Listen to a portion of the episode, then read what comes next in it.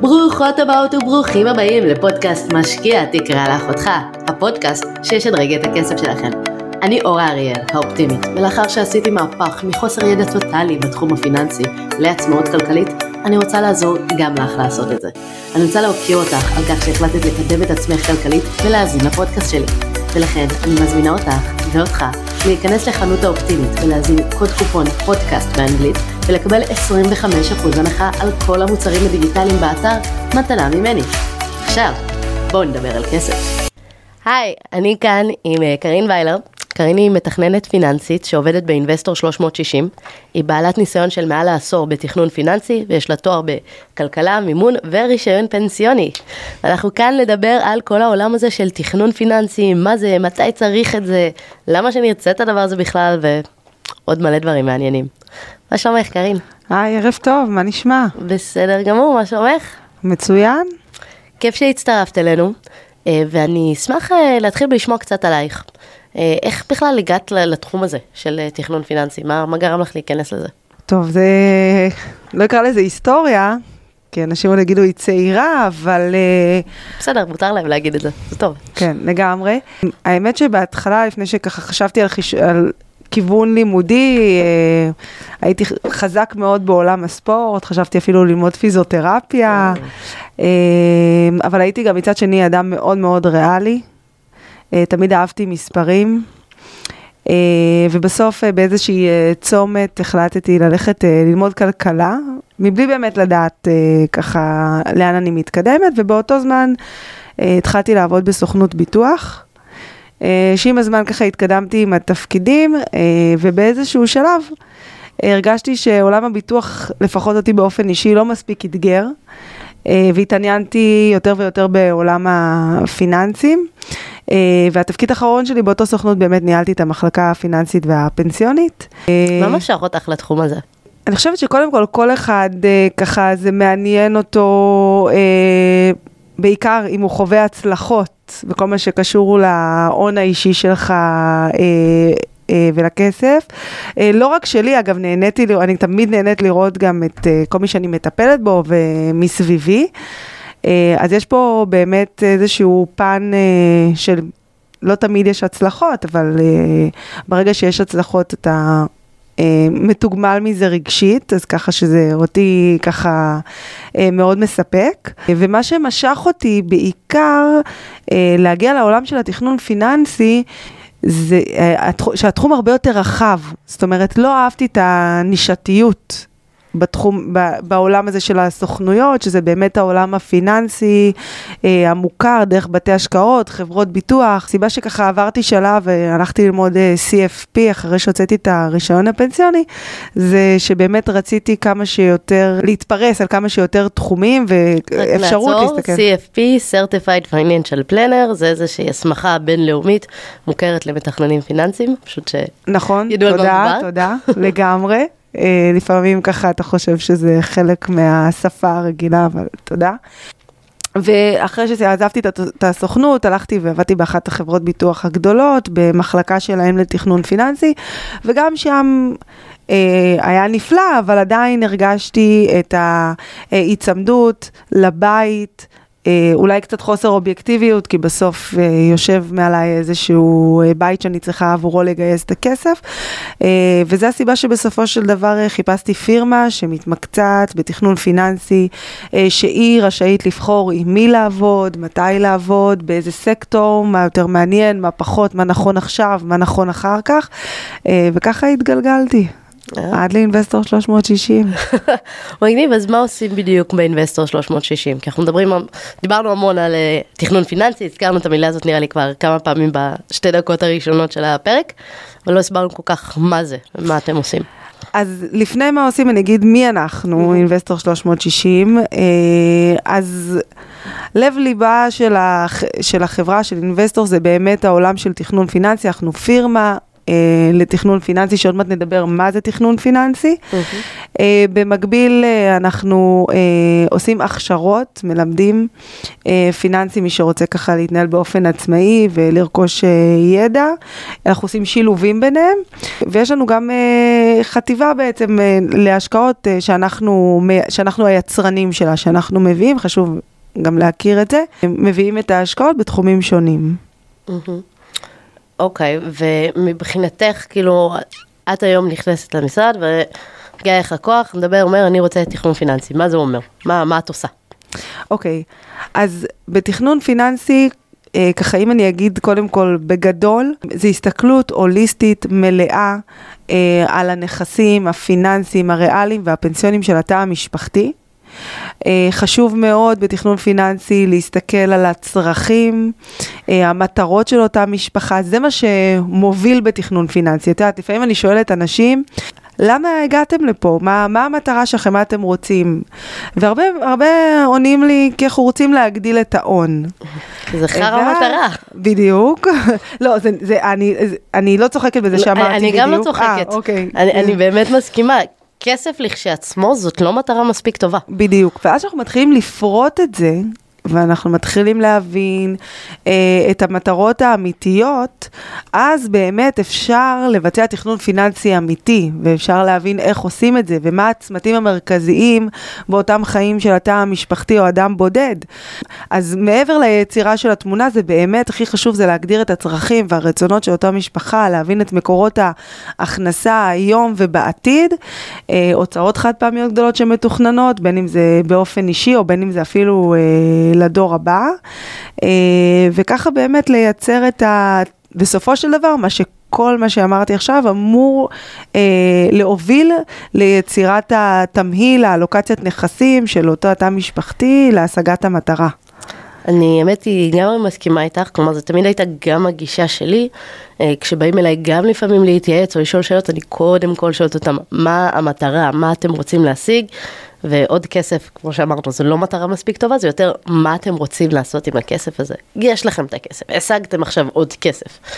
מה אתם עושים? אתם עוזבים נכון. את העבודה, מטיילים בעולם, אתם אה, קונים בית יותר גדול, קונים דירות לנכדים. מה, מה אתם רוצים שיקרה, ולפי זה, אז אפשר למצוא את מכשירי ההשקעה שהם הכי מתאימים אותו חבר'ה, כי יש באמת המון סוגי השקעות, וכל דבר יכול להתאים לבן אדם אחר, או לאותו בן אדם, אבל בזמן אחר בחיים, או למטרה אחרת ספציפית. נכון, גם המטרות מכוונות אותנו, הן אה, מראות לנו איפה הנ- הנקודות בטיימליין שלנו, נכון. שהן קריטיות, ואז אנחנו באמת יכולים לתכנן נכון מתי אנחנו צריכים את הכסף, שזה דברים שנדבר עליהם בהמשך, כל מיני, אה, אנחנו קוראים לזה הטיית הנזילות, אבל נדבר על זה שאנשים ככה לא באמת, בגלל שהם לא הגדירו את המטרות, הם לא יודעים לתכנן נכון מתי הם יצטרכו את הכסף, והם מאבדים פה פרמיה אה, מאוד משמעותית, שאני רגע מבודדת את רווחים אלמנט שהם יכולים הסיכון. להרוויח, כן. כן, רק על אלמנט הנזילות. נכון, שאומר שאנשים רוצים שהכסף יישאר להם נזיל, שיוכלו להשתמש בו, אבל אם אנחנו רוצים את הכסף לאוניברסיטה לילד שרק נולד, לא באמת צריך שהכסף יהיה לנו זמין כל הזמן, ואפשר אולי ללכת להפיק אה, אחר, שיהיה לנו יותר רווחי, כי הוא מתאים למטרה הספציפית. שוב, נכון. למה אנחנו אומרות שכל כך חשוב מטרות. לגמרי. אה, אני גם מאוד מתחברת לכיוון של התכנון ההוליסטי ולהסתכל על כל מה שיש, כי ככה באמת גם אפשר לנהל סיכונים. כלומר, ברגע שרואים את כל התמונה המלאה, מה שיש לבן אדם, גם מבחינת פנסיונית, גם מבחינת הנכסי נדל"ן ושוק ההון וכל הקרנות והכל, אז אפשר לדעת להגיד, אוקיי, יש לך יותר מדי כסף שמושקע בנדל"ן, אולי נפזר קצת לאפיק אחר. או, תשמע, אפשר- כל הכסף שלך רק בשוק ההון, בואו ננסה אולי להשקיע במשהו אלטרנטיבי או כיוון אחר, כדי. אני- יהיה אפשר לתת לאנשים באמת פיזור נכון, וכמובן בהתאם למטרות ולצרכים. אז בהקשר לנקודה הזו, אני קוראת לזה שיטת הפאזל. אני מאוד מאוד לא אוהבת ולא מתחברת. ברגע שאתה לא מסתכל על התמונה המלאה, ואתה בעצם מחפש אלטרנטיבות, ועכשיו אה, מישהו הציע לך משהו שנשמע לך מאוד טוב, אבל אם לא הסתכלת על התמונה המלאה, יכול להיות שבתמהיל שלך, זה לא בהכרח מתאים ונכון, ויכול להיות שהגדלת או הקטנת סיכון לא בהתאם למה שאתה צריך למטרות, ולכן לפעמים אנשים מרכיבים עוד חלק ועוד חלק ועוד חלק, ואז הפאזל השלם לא יוצא כזה יפה אבל אה, אין תוכנית טוב. סדורה, לא, לא. פועלים עם אסטרטגיה שהיא בדיוק. נכונה והגיונית, אה, וזה באמת אחד הדברים ש... כלומר, אם עושים תכנון נכון מלכתחילה ומגדירים בדיוק מה רוצים, לאן, לאן אנחנו רוצים שהכסף הזה ייקח אותנו, מה שהוא יעשה. אני נגיד בתחילת הדרך שלי, הגדרתי לעצמי, אני רוצה עצמאות כלכלית, אני רוצה להיות מסוגלת אה, לבוא ולהפסיק לעבוד, ושעדיין מבחינתי המצב הכלכלי יהיה בסדר, ולכן הלכתי בעיקר להשקעות שהן אה, מניבות ושנותנות אה, תזרים. לא כי לא היו השקעות הוניות טובות, ולא כי היו השקעות שיכולתי להרוויח בהן כסף, אבל זה לא התאים לי למטרה ולצרכים, ובניתי את זה מראש אה, שזה יתאים לי. ולכן באמת, כלומר, תכנון פיננסי בעיניי זה משהו שכולם צריכים לעבור, אבל אני אשמח לשמוע ממך מתי אנחנו רוצים לעשות את זה, מתי זה, אה, באיזה צמתים, באיזה מקומות בחיים אנחנו רוצים בכלל ללכת לעשות תכנון פיננסי. אוקיי, אז קודם כל, כמו שאמרת, אני חושבת שלכל אחד אה, באיזשהו שלב שהוא מרגיש מספיק בשל, אבל אני, חושבת שממש כל אחד צריך לעבור תכנון פיננסי, כמו שכל בעל חברה או עצמאי ייקח רואה חשבון. אבל יש באמת כמה נקודות אה, או צמתים מאוד אה, מר, מרכזיים בחיים, אה, שבהם לדעתי האישית זה must. אז אני אגע ב, ב, בכמה אה, מהצמתים האלה, אז אחד, קודם כל זה חלילה מוות פתאומי באירוע, במשפחה. אה, אם יש אה, מוות פתאומי, אה, מישהו, אחד מבני המשפחה, שהוא היה בעצם אה, אה, אחד מה... תורמים לכלכלה הביתית, לפעמים גם זה שניהל את החסכונות ואת ההשקעות במשפחה.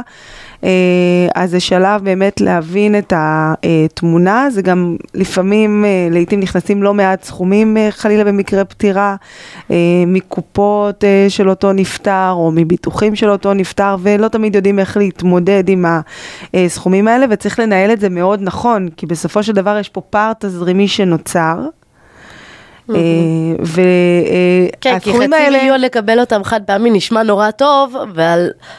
אבל זה יכול להיגמר די מהר. מי שלא מתנהל עם זה נכון, זה בדיוק, אה, אם אני אשווה את זה לשחקני כדורגל, שיש להם אה, בתקופה מסוימת הרבה מאוד כסף, ואז... אה, ואז הם פושטים מי שלא, רגל. מ- מי שלא, אלה שהם בחרו לנהל את זה לא נכון וחיו ברמת חיים שלא התאימה לטווח הרחוק, אז באמת, זה אותו דבר, אני מקבל לידיים שלי עכשיו הרבה, פוגש לא מעט כסף, מה שלא היה לי קודם, ואפשר להתבלבל.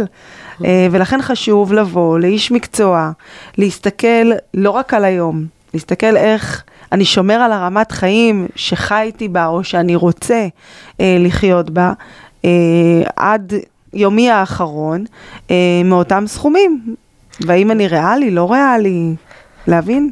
נכון, המקרים של אה, מוות אה, אה, פתאומי, שלא לא, לא מגיעים לתכנון פיננסי לזה מראש, זה דברים שיכולים להיות מאוד בעייתיים, כי גם לדעת באיזה מקום נמצא הכסף, איך למשוך אותו, לפעמים יש דרכים שאפשר למשוך שיחסכו לנו מס, ולפעמים יש אה, דברים ש... ביטוחים שאנחנו לא בהכרח יודעים שאנחנו יכולים לקבל, או כל מיני, או בכלל איפה הכסף נמצא ואיפה הוא מתנהל, זה כלומר זה שיחות ש... צריך לנהל עוד בעודנו בחיים, אה, בהחלט, אה, בהחלט זה עדיף, אבל אה, לצערי יש באמת הרבה זוגות ש... לצערי עוד יותר הרב, בדרך כלל זה הגבר זה שמנהל את הפיננסים והאישה לא כל כך יודעת מה, מה קורה, ואז היא נתקלת בדיוק בשלב הזה של האובדן, אה, בצורך להתנהל עם תחום שהיא לא התנהלה בו מעולם, וזה, במקום הזה אני לגמרי מסכימה, צריך עזרה מקצועית, צריך לעשות את זה כמו שצריך, כי זה יכול לעלות בהרבה הרבה מאוד כסף. נכון, אז כמו שנגעת, יש פה גם את האיתור של הכספים, גם את היתרונות של המוצרים שהם נמצאים, איך אני ממשיך ומנצל את זה, והאם אני יכול, לדוגמה קרן השתלמות של נפטר, אם אני לא מושך אותה, יכולה להמשיך להיות באפס מס אה, גם עוד 20-30 שנה. אה, גם איך אני ממשיך לחיות ברמת חיים שחייתי מאותם אה, מקורות שיש לי כרגע. אה, אז יש פה הרבה מאוד אלמנטים שצריך להתייחס אליהם, אז זה באמת אה, מתי מקרה אחד. עוד מקרה מאוד נפוץ זה בעיקר אגב בתחום ההייטק, איפה שהגעת, פרישות מוקדמות. אנשים שמבינים שכנראה אה, לאו דווקא מרצונם, כמו בבחירה שאת עשית, אה, יפרישו אותם אה, בגילאי החמישים. אפילו הרבה בהייטק הוא קיצוני. ואפילו קודם לכן, ורוצים להגיע לעצמאות כלכלית. רוצים לפני כן להגיע לביטחון, לשקט, אז זה עוד אלמנט, ירושות. האמת שמה שאת מתארת זה גם היה אחת הסיבות שהניעו אותי ללמוד את התחום הפיננסי בעצמי, כי באמת גם אני וגם הבן הזוג, שנינו עבדנו בהייטק, הכרנו בהייטק והכל, וידעתי שאוקיי, באיזשהו שלב באמת אה, יוציאו אותנו, כי עולים עולים עולים ברמות השכר. ובאיזשהו שלב מגיע מישהו בן 20 אה, שיחליף אותנו ויודע את כל הטכנולוגיות הכי חדשות ולוקח אה, רבע מהמשכורת ועדיף לחברה לקחת אותם במקומנו. אמרתי, אוקיי, חייבים לייצר פה עוד אלטרנטיבות, אי אפשר uh, לסמוך על זה, כי זה, זה מאוד קיצוני בהייטק, מי שמכיר ו- ועובד, עובדת שם, זה למצוא אנשים מעל גיל 50 זה ממש נדיר. נכון, מסכימה, אז יש לנו לא מעט uh, מהקהל הזה. Uh, ירושות, ירושות כן. זה סוגיה, את יודעת, אנשים מקבלים uh, סכומים לידיים, לפני כן uh, אה, יש הרבה מאוד שלא נחשפו לעולם הזה, לא התעסקו עם זה קודם, ומה עושים עכשיו? איך, איך מנהלים את זה נכון? אז זה עוד. אה, עוד מתי דווקא... אה, ניקח רגע לצד הקיצוני השני של בעלי הון מאוד גדול, אז יש שני אלמנטים מרכזיים, אחד זה בעלי הון גדול אבל עם תזרימים שליליים, זה קורה לא מעט. אוקיי. Okay. אה, תזרימים, תזרים כן. שנוצר מהכנסה, לא ממשיכת ההון. כן? ואז בעצם מושכים הון, אז איך אני שומר על ההון הזה, אה, ממשיך לחיות ברמת חיים שאני רוצה. אה, וגם גידול בהון, אבל כמו שאמרנו, גידול בהון עם מטרות ולהבין למה ואיך, אה, זה עוד. ומתי נרצה את הכסף? כי להגדיל אותו עד אינסוף זה סבבה, אבל מתישהו רוצים גם ליהנות ממנו. נכון, לגמרי, אנחנו, אנחנו בגישה של uh, תמיד uh, ככה ליהנות, uh, לחשוב איך אני מגדיל את ההכנסות שלי, ולאו דווקא מצמצם, לא שאני אומרת שזה רע לצמצם הוצאות, אבל... לרובנו יש לא מעט תוצאות מיותרות שאפשר לחתוך, אבל בסוף כשאנחנו נחשוב, נחשוב בכיוון של גדילה, ואיך אנחנו יכולות לייצר יותר. אז לשם אנחנו נכוון, אז, בדיוק. וזה לגמרי שם אותנו בפוקוס, וזה גם אחד הדברים שאני נורא אוהבת בתכנון פיננסי, כי גם אני נעזרת בשירותים כאלה מדי פעם, למרות שיש לי את הידע ולמרות שיש לי את היכולת, ולמרות שאני עושה את זה אחרים, כי תמיד יש מישהו שיש לו התמחות בתחום אולי קצת אחר, שיודעים אולי קצת יותר, יודעים להסתכל על זה בכיוון אחר, ועוד מבט על התיק שלי, ולמצוא איזו אופטימיזציה שלא יודעת מה, שתוריד לי קצת חלק מהמיסוי, יכול להיות שווה לי הרבה מאוד כסף. לגמרי, אנחנו גם כאן באינבסטור, אה, המתכננים פיננסיים, אנחנו בסופו של דבר כשמגיע אליי תיק, אז אני מעבירה אותו בוועדה. אה, אנחנו מסתכלים על זה בכמה עיניים, זאת אומרת, זה לא שרק אני יושבת ובונה את התמיד, אני כן עושה, אני מכירה את הלקוח, את הסיפור, את הנקודות הרגישות, אז אני כן אה, בונה את המסגרת, אה, ובתוך זה אנחנו מציגים את זה, ויש אה, לא מעט אה, ויכוחים בינינו, ו... כי תמיד יש זוויות שונות ומחשבות שונות, ובהתאם לזה אנחנו ככה בונים את זה, מה שנקרא, בסיור מוחות. אז אני אשמח לשמוע ככה סיפורים או דוגמאות של דברים ש... עשיתם, או איך תכנון פיננסי באמת אה, עזר לאנשים להגיע למטרות וייעול של הניהול כספים. תראי, קהל מאוד uh, גדול uh, שמגיע לעולם של התכנון פיננסי זה פורשים. זה גם מקבלים, צומת מאוד כן, משמעותי. זה גם צומת מאוד משמעותית שעוד לא הספקנו להגיע אליה, אבל גם קהל שמקבל לא מעט כסף בנקודת פרישה. ומה שהכי בולט אצל הפורשים, שבדרך כלל שנים עוברים בסוכנויות, אה, בחירת אה, מסלולים או רמות סיכון כוללת אה, של התיק, אה, כאילו חס וחלילה מחר בבוקר הולך לקרות להם משהו, או שהם הולכים לבזבז את כל הכסף. זאת אומרת, הם עד אה, 10% מניות, או מסלולים מאוד... זאת אומרת, הם מאוד סולידיים. בלבד, כן, אה, גיל 60 ומטה, כי זה, ש... זה המודל הג'יצ'יליאני וזה הגיל שלהם. כן, אני רוצה לעצור כן, להסביר. אני, אני אתן לך. אז שוק ההון, כשאנחנו מסתכלים אליו, איפה שהפנסיות שלנו מושקעות, עולה ויורד, עולה ויורד, אבל הכיוון הכללי הוא למעלה.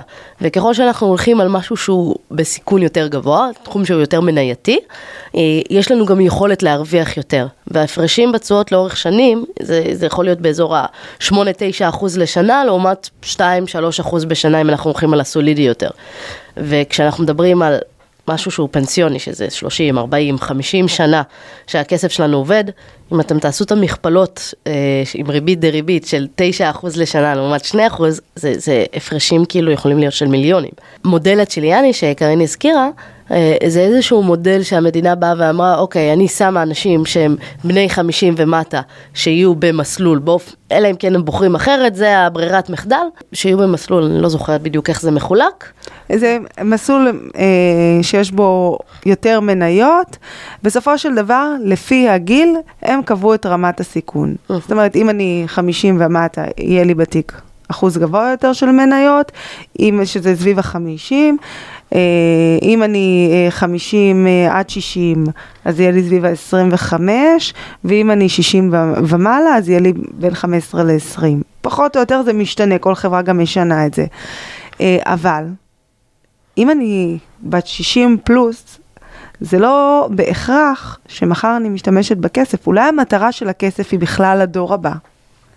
אולי המטרה של הכסף היא, אני, אני רוצה להמשיך לעבוד ולפרוש אה, בכלל בעוד עשור. אולי אני לא רואה בו שימוש, אה, כמו שאמרתי, אה, לטווח הנראה לעין, אז אין שום סיבה אה, לא, לא להסתכל על זה, אה, קודם כל להסתכל על שאר הנכסים בתיק ולהתאים. אה, גם לא שמים לב אה, בנקודות האלה למוצרים הללא מס, עם מס, הרבה, הרבה מאוד פעמים אני רואה אה, במקרים מהסוג הזה, שהם מחזיקים אותם פורשים תיקים של 100% מניות בבנקים, אבל הקופות גמל והקרנות השתלמות הפטורות שלהם, ההוניות, באג"ח. וואו. עכשיו בוא, בוא נסביר למה זה כל כך בעייתי. למה זה, המשמעות היא של המס, כשאני משלמת מס במקור, או שאני דוחה את המס, אז האפקט של הריבית דריבית הוא מאוד מהותי. אני אסביר רגע, כן. אני, אני אשווה. אולי דוגמה מספרית כן, או משהו שיותר ברור. כן, יש לי תיק מניות דרך הבנק של מיליון ש"ח, ויש לי קרן השתלמות של מיליון ש"ח. אה, כשאני מוכרת בתיק, בוא נגיד שעשיתי אה, 100 אלף שקל רווח בשניהם, mm-hmm. אז אני שילמתי עכשיו 25 אלף שקלים מס. כן, כי המס אה, רווחי הון הוא 25 אחוז מהרווח הריאלי. אה, ואת האחוז הבא שלי אני אעשה בעצם על מיליון 75. בעוד שבקרן השתלמות, את האחוז הבא אני אעשה על מיליון 100. זה משמעותי מאוד מאוד לאורך השנים. הריבית דריבית היא אה, מהותית. הפלא השמיני בתבל, בהחלט, זה אחד הדברים ש... ממש אה, גורמים לנו להבין איך אנחנו יכולים לצמוח ולגדול כלכלית לאורך שנים, פשוט להשתמש בכוח הזה של ריבית דריבית ולמקסם אותו כמה שיותר. ובאפיקים האלה שאני מדברת, שהם פטורים ממס, כמו קרן השתלמות, אם אנחנו הולכים כן על האפיק המנייתי, אנחנו באמת ממקסמים שם את החלק, והרבה פעמים אני יושבת עם אנשים ואני אומרת להם, אוקיי, יש לכם, הייתה לי ממש שיחה כזאת השבוע, שהיה להם אה, קופת גמל להשקעה והם רצו, וקרן השתלמות, ואמרו אוקיי נשים את הכל במסלול כללי. אמרתי להם, לא חבר'ה, את הקרן השתלמות, תשימו במסלול שהוא יותר מנייתי, גם ככה היה חלק יותר קטן מהתיק השקעות שלהם, ואת השאר אולי תשימו במסלול יותר סולידי, אם זה מה שמתאים לכם לרמת הסיכון, אבל תדאגו שהחלק שהוא כן אה, מנייתי, יהיה בקרן השתלמות, כי שם יכול להיות הרווחים הכי גדולים, ושם גם הפטור ממס יהיה שווה הרבה הרבה יותר כסף. נכון, בהחלט. אז אם אני חוזרת רגע למקרים, אז נתתי פה איזשהו תיאור כללי, אז באמת, אני אתן ככה דווקא את המקרה קיצון. יש לי לקוח בן 89, שדעת, מטבעו הוא יותר, זה לא בהכרח אומר על כל אחד שבן 89, אבל הוא די חושש, מפחד מלקחת אה, סיכון, ועוד פעם, גם בתכנון פיננסי בסוף אנחנו לא רק מה נכון, אנחנו מקשיבים מאוד ללקוח.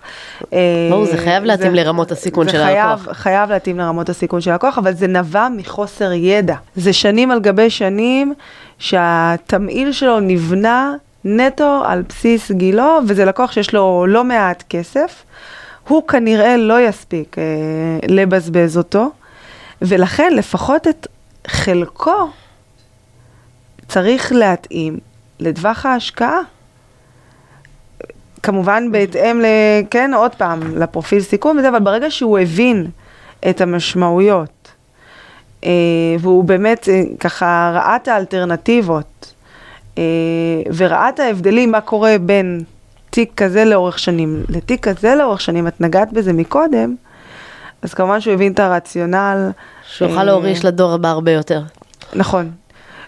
ושוב, כשהוא הגדיר את המטרות של הכסף, אז הוא ראה שהכסף הזה כנראה לא יהיה לשימוש מחר בבוקר.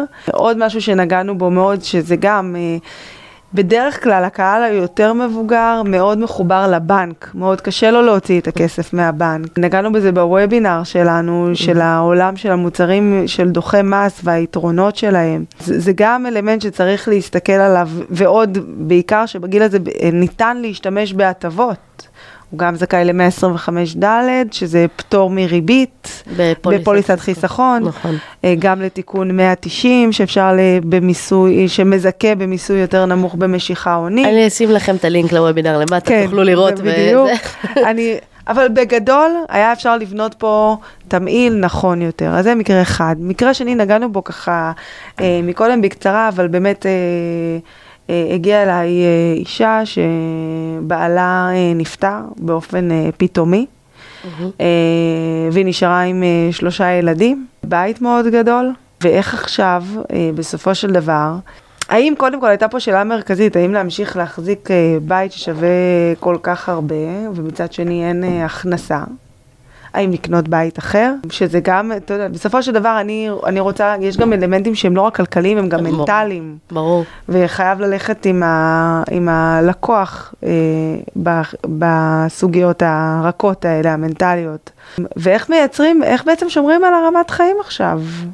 כן, ואיך אה, לוקחים שליטה, גם במקרה שלה, זה לא בכל בית, בעלה ניהל את, את, את כל הכספים והיא נשארה עובדת עצות. אז באמת איך מכאן אה, מנהלים נכון. ו... אז מה עשיתם בשבילה? קודם כל אה, גיבשנו אה, החלטה אה, לגבי אה, האם לקנות ומתי אה, נכס. ייצרנו תזרים, היא הייתה צריכה אה, חיזוק אה, של התזרים. אה, השארנו גם אפשרויות השקעה שיגדילו את התזרים בעתיד במידה והיא תצטרך. כרגע הם... אה, עשינו בעצם שני דברים. אחד, חיזקנו את ההון.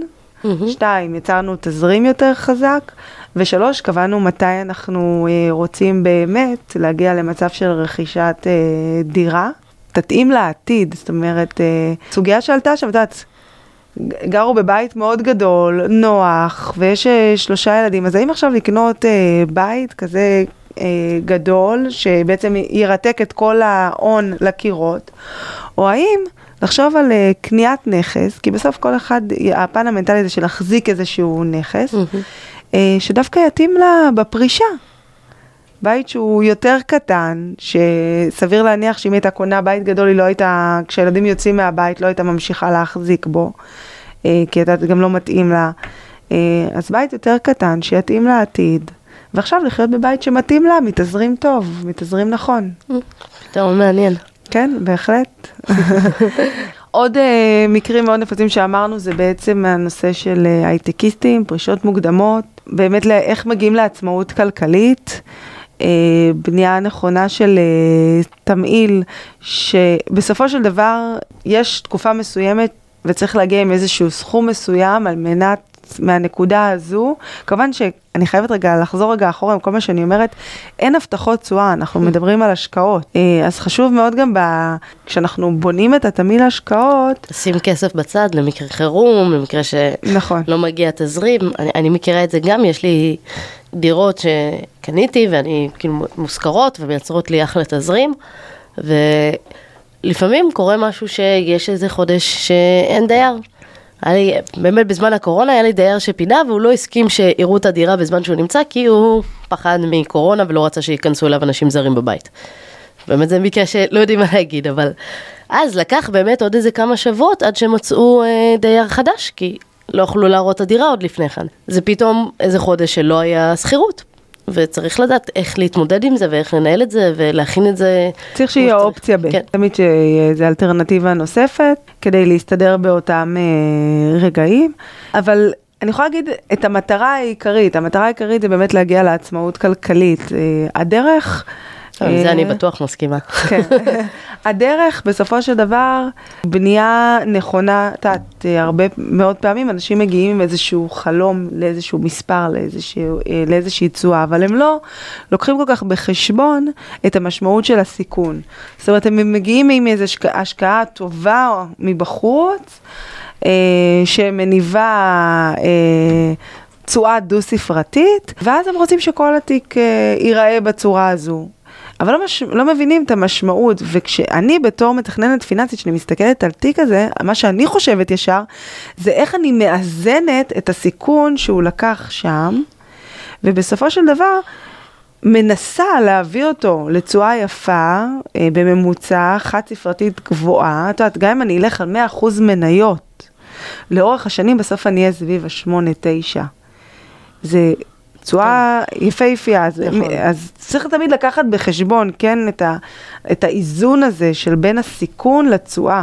שלפעמים אנחנו שוכחים, כי דברים נשמעים לנו טוב, נראים לנו טוב, וזה עוד פעם הפאזל הזה, שאני מרכיב את ההשקעות אחת על גבי השנייה, בלי הסתכלות נכון. הוליסטית. יש גם נטייה, כאילו, באמת לחבר'ה אולי יותר צעירים, ללכת לכיוון של היוצאות היותר גבוהות והכל, וכמובן זה כולל גם סיכון יותר גבוה, וצריך גם לבנות את הבסיס הסולידי, כלומר שיהיה את הלחם וחשבונות. ו... צריך איזשהו עוגן בכל תיק. אי אפשר ללכת, אם זה בנדלן, רק ליזמות, אם זה בשוק ההון, רק לגידור. אם זה, לא, זה, ב, אין בעיה. זה יכול להיות רכיב מסוים באחוז מסוים, וזה גם קובעים לפי, ה- שוב, אני חוזרת אחורה, המטרות שהסתכלנו עליהן מההתחלה. אבל אם אני... אה, ככה מתעניין בהשקעות, כי זה מעניין אותי, אבל אני לא עושה את הרגע העצירה. שוב, שואל את עצמי, למה? מתי? איך? אז אני יכול אה, לחטוא ולפגוע ב- בבחירות שלי בשילוב בין, ה, בין הנכסים השונים או ההשקעות השונות. נכון, אני חושבת שאולי רואים את זה הכי יפה בחיסכון לכל ילד. ש, שזה נורא עצוב שהברירת מחדל של חיסכון לכל ילד, אם אה, ההורים לא בוחרים, שמים את זה בקופת גמל בסיכון נמוך. וילד, ילדה שרק נולדו, והם יקבלו את הכסף רק בגיל 18 או בגיל 20, זה, זה פשוט בעיניי כאילו פשע לעשות את זה. כי ההבדלים של, התוכנית הזאת קיימת רק כבר כמה שנים, וההבדלים הם כאילו עשרות אחוזים בתשואות למי שבחר, אה, אה, זה, ברירת מחדל, התשואות הנמוכות, לבין מי שבחר את ה... זה, את התשואות, אה, ללכת למסלול שהוא יותר אה, אה, מנייתי ולהרוויח בו יותר. וזה פשוט רק הבחירה הנכונה של לתכנן, כלומר, אם יודעים מראש שיצטרכו את הכסף הזה רק עוד 20 שנה, למה להיות לגמרי. סולידיים? זה טעות. סיפור אישי, אחי הקטן שנולד לו, אה, הבן, ש, הבן שלו נולד, אז אה, מחוסר ידע, אשתו התעקשה שזה באמת יהיה דרך הבנק, או. כי הם היו מסלולים כאלה מבטיחים, ואני, ו, וזה באמת מחוסר ידע, ואני אני פשוט אמרתי לה, אני ערבה לזה. אני רוצה שהוא יהיה במסלול אה, עם סיכון גבוה, עד גיל 20, מה שהיה צריך להיות במינימום יהיה שם. אם יהיה לו יותר, מה טוב. אבל זה באמת כי אין מספיק את ה... אה, את התשדירים על זה, או את העברת. מסרים, והרבה הורים חוטאים בסוגיה לא, הזאת. אבל גם בברירת מחדל, הברירת מחדל גם לוקחת אותם לסיכון נמוך. נכון, אבל כי הם לא, כי לא כאילו, יכולים קחו לפחות להחליט לבינוני. לא יכולים להחליט, אני מבינה, אבל אה, את יודעת, בסופו של דבר, לא, מחליטים אבל עבורם, אבל מחליטים כאילו לא, סיכון לא נמוך. יכולים, כן, להחליט עבורם על סיכון אה, יותר אה, בינוני, גבוה. זה בסדר. אתם יכולים לבחור באמצע, לפחות זה יהיה קצת יותר הגיוני בעיניי. תראה, אני לא מצפה מאף אחד ללמוד תכנון פיננסי ולהתחיל עכשיו, אבל כן, יש את ה... את העקרונות שחייבים את הדברים להכיר. הבסיסיים שחייבים לברר. כשאני פותח לילד שלי קופה, אני חייב רגע להבין מה המשמעויות. אני חייב לשאול את עצמי את השאלה, ולא לעשות את זה על אוטומט. אה, וואלה, אני לא אוהבת. סיכונים, אז בוא נעשה את זה סיכון נמוך ואוטומטית. בדיוק, בוא נבין מה המשמעויות של זה, ואז נוכל להחליט אם אני אוהב או לא אוהב. להחליט אני לא אוהב בלי איזשהו ידע, זה הבעיות. נכון. ואז ככה זה כדור שלג בעצם. אה, או שתשיגו אחות כמוך, ואז אה, לא תהיה בעיה. סוף הם הקשיבו לך? יופי. לגמרי. וגם- היא גם לא יכולה לשנות את זה, אז אה, כאילו אי אפשר להחזיר את זה חזרה לבנק, אפשר להעביר את זה רק מבתי השקעות. בסדר. יופי. זה דן דיל. אה, איזה עוד אה, טעויות נפוצות את יוצא לך לראות? אז זרקתי את זה ככה מקודם על הטיית הנזילות, ששוב, זה הכל מתכנון מקדים. אנשים משום מה חושבים שהם צריכים, בלי באמת לחשוב על זה, את הכסף מחר בבוקר, או מפחדים לאבד נזילות. אז כן, קודם כל חשוב שבכל תיק יהיה חלק נזיל, למקרה קטסטרופ, של קטסטרופה, או צורך חד פעמי שנוצר, אה, אבל בגדול, אם מסתכלים על החיים, חלק מהסכומים יכולים לאבד נזילות. והמשמעות של איבוד נזילות, אה, בעצם תשואה נוספת על חשבון איבוד הנזילות. זאת אומרת, באותה סיק... שתי קרנות באותה סיכון, אחת נזילה מהיום למחר ואחת לא נזילה, אז תלוי במשך השנים שהיא לא נזילה, יש לזה עודף אה, תשואה רק על, ה... על זה שאני בעצם סגרתי את הכסף. ולא בבנק, כן? כן. כי בבנק לפעמים יש גם חוסר נזילות, אבל גם לא מרוויחים כלום. אבל גם לא מרוויחים, בהחלט. זה הרע מכל העולמות. אה, כן, בהחלט, הרעיון הזה של לבוא ושוב חוזר לנושא של הגדרת מטרות. אם אני יודעת שאני צריכה את הכסף רק עוד חמש שנים, עוד עשר שנים, אז אני לא צריכה אותו נזיל כרגע. אז למה, למה להשאיר אותו נזול, נזיל ולא ללכת אולי על פרויקטים שהם אפשר יהיה להרוויח בהם יותר, אבל כמובן אני לא אוכל לקבל את הכסף לפני הזמן אם יהיה צריך. נכון, הדבר השני זה באמת אה, ככה הטיית הסיכון, נגענו בזה גם מקודם, אה, גם אה, אנשים שלא מתאימים את אה, רמת הסיכון במוצרים הנכונים, ב- ביתרונות המיסויים שנגענו בהם, וגם הנושא של הגיל, זאת אומרת זה לא בהכרח שאני, אם אני עכשיו בן 90, שאני אה, צריך להיות באג"ח ממשלתי או צמוד לשקל, כן? כי כן. יכול להיות שזה לא עבורי ויכול להיות שזה לטווח אה, יותר אה, ארוך. הזנחה, הזנחה או בכלל לא לקבל החלטות. כן, זה, אה, זה גם, אה, זה. יש לזה מחיר. כן, יש לזה מחיר. אה, אם חשבתם שפגישות ייעוץ זה יקר, תנסו את הבורוץ, זה יעלה הרבה יותר כסף. לגמרי, לא להכיר את האלטרנטיבות. את יודעת, אני פוגשת הרבה מאוד אנשים שאימא ואבא אמרו לקנות נדל"ן. עכשיו, אני לא נגד לקנות נדל"ן, אבל מי שקונה נדל"ן אה, ממקום שהוא לא מכיר את האלטרנטיבות האחרות שלו, מבחינתי זו טעות וזו בעיה אה, שאם מבינים אותה אחר כך... אה, כי נדל"ן הוא גם לא נזיל, והוא גם אה, דורש מינופים מאוד גבוהים, והוא גם מאוד יקר. כלומר, נדל"ן זה אחלה אפיק השקעה, אני גם מאוד אוהבת, אבל כן, הוא לא מתאים לכל אחד, ואחת הבעיות שאני רואה הרבה פעמים בנדל"ן זה זה שלפעמים יש הוצאות נוספות. יש תלכונים, יש שיפוצים, יש עלויות של ביטוחים, ויש אה, החזרים של משכנתה, ויכול להיות עוד עלויות מעבר למה ששילמנו. בשוק ההון אני אף פעם לא אצטרך לשים יותר כסף ממה שהשקעתי. אבל בנדל"ן זה יכול לקרות, ולפעמים אנשים כאילו אומרים צריך נדל"ן, צריך נדל"ן, והם נמצאים במקום כלכלי שזה כל הכסף שיש להם, והם ילכו ישקיעו את כולו, ואם פתאום יהיה איזה תקלה, יהיה איזה משהו, צריך לעשות תיקונים, או לא יהיה עכשיו אה, מישהו שישכיר את הדירה במשך אה, כמה חודשים, הם ייכנסו לבור כלכלי רק מההשקעה הזאת, ו... נכון, אבל אה, מה ש... בנקודה הזאת ספציפית אני רוצה ממש להתייחס לזה שאני מכיר את האלטרנטיבות. כן. בסוף איך השקעה אני יודעת אם היא טובה או לא טובה? איך אני קובעת אם מניה טובה או לא טובה? הכל ביחס לאלטרנטיבה. בסדר? זה הדרך היחידה. ואם אני מכיר והמטרות את ה... והצרכים שלי. לא, אבל כשאני מנתחת השקעה ספציפית, בסופו של דבר, אני לא מדברת על ההתאמה האישית שלה אליי. ההתאמה האישית שלה אליי זה בנוגע באמת לצרכים והמטרות. אבל אם אני רוצה להחליט אם היא טובה, אם אני רוצה עכשיו לקנות מחר נכס, אם זה טוב או לא טוב, אני אדע רק אם אני אדע מה האלטרנטיבות המקבילות שלי, אה, ואני אבין מה אני יכולה לעשות במקום כזה או אחר, ואז אני יכולה להחליט האם לשלב, לא לשלב, ומה לעשות, אבל ממקום של ידע. עדר. עדר זו כן. טעות. כולם אה, עכשיו משקיעים בביטקוין, הוא עולה בטירוף, לכו על זה, ואז בום, הוא נופל בחצי. אני לא, לא אגע בביטקוין באופן אה, ספציפי, אבל את יודעת, אה, כסף ראשון, הכסף, איפה, איפה הוא נמצא קודם כל? בבנק. בבנק. זאת אומרת. ואז אני פוגשת את? השכן שלי, והשכן שלי אומר לי, כן, יש לי אחלה יועץ השקעות בבנק. ואני נכנסת לבנק, וה- והיועץ אומר לי, בואי, אני אטפל לך בתיק. ושומעים את זה, למה? כי זה הכי נפוץ. כן. בסדר? כי בסוף הכסף בבנק, ולבנק יש את היכולת הראשונה להתנפל עליך, או הראשון שיודע שזה שם, ולהציע לך. אה, ואז עושים טעויות מזה שבעצם שומעים אה, מהחבר ההוא, או כן, משקיעים על בסיס. טיפים, בלי ידע, בלי להבין מה. עושים, אלא אז כי זה שוב מישהו מחזיר זרק. אותי לאלטרנטיבות. משקיעים בלי להבין למה משקיעים, שוב, מחזיר אותנו למטרות. זה הדברים העיקריים, הנזילות, הסיכון, הלהבין למה להשקיע, אה, להתעניין, להכיר את הסביבה שלי, להכיר את, ההשקעות, מה, ש, אה, מה שהעולם אה, מציע לי, ואז כך באמת אה, להימנע מ... זה לא אומר שאני אבנה ככה את התיק הכי טוב שיש, אבל זה, זה טעויות מהותיות שאני צריך להימנע מהן. נכון, מסכימה לגמרי. עכשיו, מחר אני רוצה למצוא מתכנן, מתכננת פיננסית. איזה טיפים אה, אני צריכה, מה, מה אני צריכה בכלל לחפש בבן אדם כזה?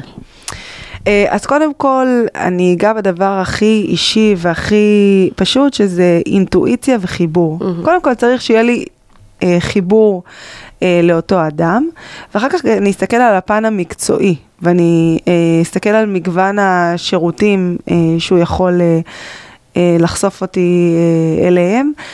אז יש הרבה מאוד מקומות שמתמקצעים בתחומים מסוימים, זה לא תכנון פיננסי. אה, יש מקומות שמציעים לי שירות של ניהול השקעות, זה לא תכנון פיננסי, שוב, זה מחזיר אותי... זה אה, ממוקד ל- בתחום מאוד ספציפי ולא רואה את התמונה ההוליסטית. נכון, בדיוק. אני אחפש גוף שקודם כל הוא אה, אה, בעצם אוסף יחד איתי את האינפורמציה, מייצר איתי את התמונה המלאה, מתעניין בצרכים וברצונות שלי. גוף נמצא במגוון של סקטורים ולא בתחום אה, ספציפי אחד, כדי שהוא יוכל אה, לעזור לי לפזר את ההשקעות שלי. אה, פיזור, אין מה לעשות, הוא מקטין סיכון. מהמם. אמ, וגם שלראות אם הוא חושב או יכול או יש לו דרך לענות על המטרות האישיות שלי, כמו שאת רצית לייצר תזרים, אמנם עשית את זה באופן עצמאי, יש אנשים שלא יודעים. ויש גופים גם שלא יודעים לייצר תזרים, יודעים לעשות... כן, גם אני לא ידעתי, למדתי. לא, אבל שההתמקצעות שלהם זה אה, טווח ארוך, גידול אה, של ההון אה, לאורך השנים, פחות השקעות תזרימיות, אז צריך לראות שגוף יודע גם לספק את הצד הזה וגם, בעיקר בעיקר, זה חיבור, נכון. זה לראות שהגוף באמת מסתכל על התמונה המלאה. אה, ושהוא מפוזר ומגוון ושהוא אה, ככה בוחן כמה וכמה סקטורים ולא משהו נישתי.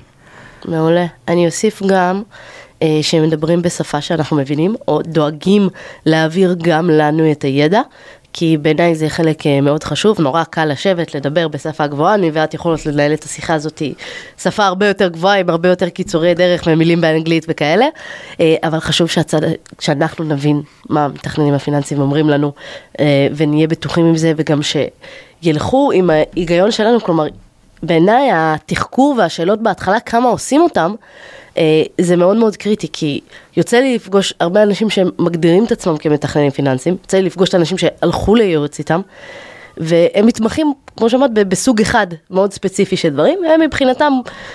כאילו כשיש לך פטיש כל בעיה נראית כמו מסמר, אז אם מישהו מתמחה בנדל"ן בארץ, לא משנה מה, כל בן אדם שרוצה, יש לו כסף ורוצה להשקיע, צריך להשקיע בנדל"ן בארץ, וזה לא בהכרח מה ש... לא שזה לא השקעה טובה, זה לא בהכרח מה שנכון ומתאים לכולם.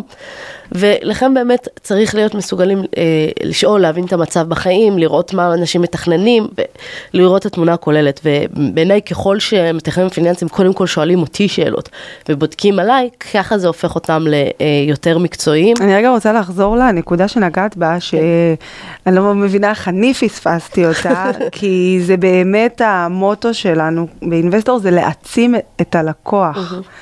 אה, זה לתת ללקוח את הידע וליצור איתו את השפה. זה לא להגיע ממקום שאנחנו מקבלים עבורו את ההחלטה. זה להגיע ממקום שהוא מבין מה הוא עושה ורוצה לעשות.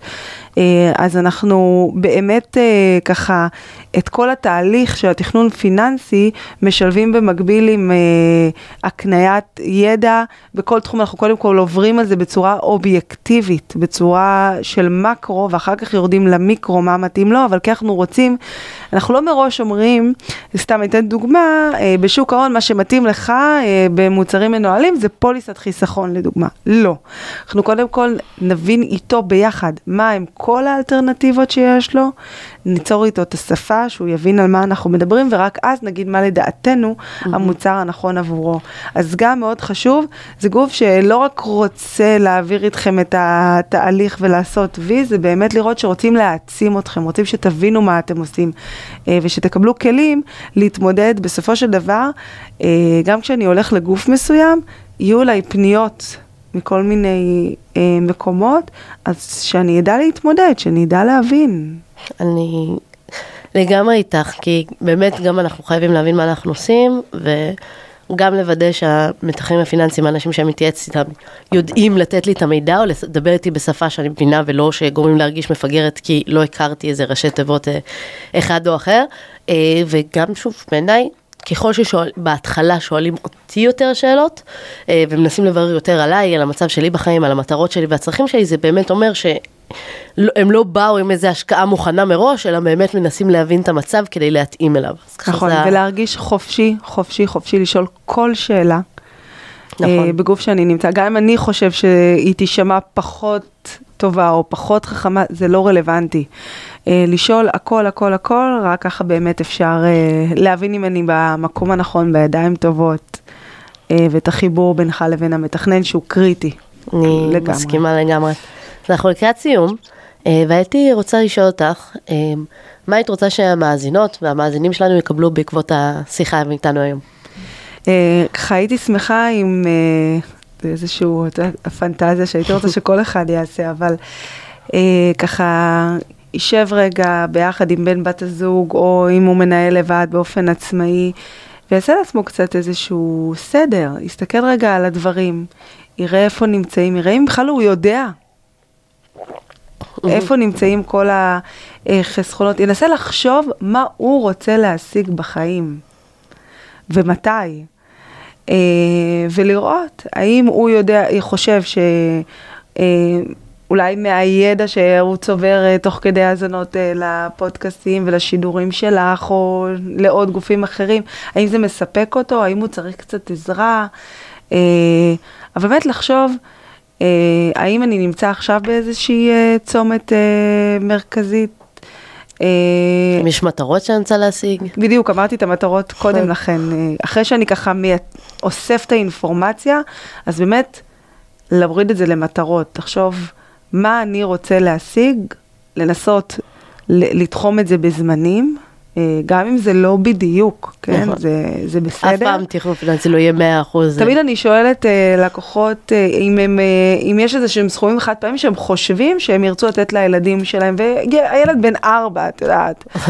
אז מאוד קשה לחשוב כמה אני ארצה לתת לו ללימודים, או אולי אני ארצה לעזור לו בדירה, אבל אם אני אשים את זה כמטרה, זה, לא חתמתי על זה, mm. אבל מה טוב אם זה יצא, כן. אם זה יקרה לפועל. כל מי שעד היום אה, השקיע, אה, כי הוא חשב, או שהתשובה שלו ללמה אתה משקיע היא להגדיל את ההון, השיעורי בית שלי, במרכאות, זה להתחיל לחשוב למה, למה אני צריך את זה. זה יוביל אתכם לתשובות ולדרכים הרבה יותר אה, נפלאות. אני לגמרי לגמרי מסכימה. קארין, תודה רבה שהיית כאן איתי, היה מרתק בעיניי. תודה, נהניתי מאוד. וחברים, אם אתם רוצים אה, להגיע לתכנון פיננסי אצל קארין, או אצל הקולגות שלה באינבסטר 360, השגתי לכם כמעט בחצי מחיר אה, פגישת ייעוץ, שמתי לכם את הלינק למטה, מזמינה אתכם אה, להצטרף אם זה משהו שמעניין אתכם, לעשות תכנון, אתם באחד העצמתים, או שיש לכם מטרה שאתם רוצים להגיע אליה ולא בטוחים כלכלית איך לעשות, בהחלט מוזמנים לעשות את זה, אה, ושיהיה לכם אה, אחלה המשך יום, נתראה בפרק הבא, להתראות. תודה רבה שהאזנת למשקיע תקרא לאחותך. להמשך העשרת הידע הפיננסי, אני מזמינה אותך לקרוא בבלוג, להירשם לערוץ היוטיוב ולקורסי ההשערה של האופטימית, וגם להצטרף לקבוצת משקיעים בדרך לעצמאות כלכלית בפייסבוק. אגב, מחקרים מראים שפרגון משפר את המצב הכלכלי, כן, כן, דירוג הפודקאסט או עמוד האופטימית בפייסבוק יאפשר לך גם לפרגן וגם לעזור להעביר את המידע הלאה. כל הכישורים שדיברנו עליהם נמצאים בתיאור הפרק, אז בלי תירוצים, הגיע הזמן למעשים. נתראה בפרק הבא.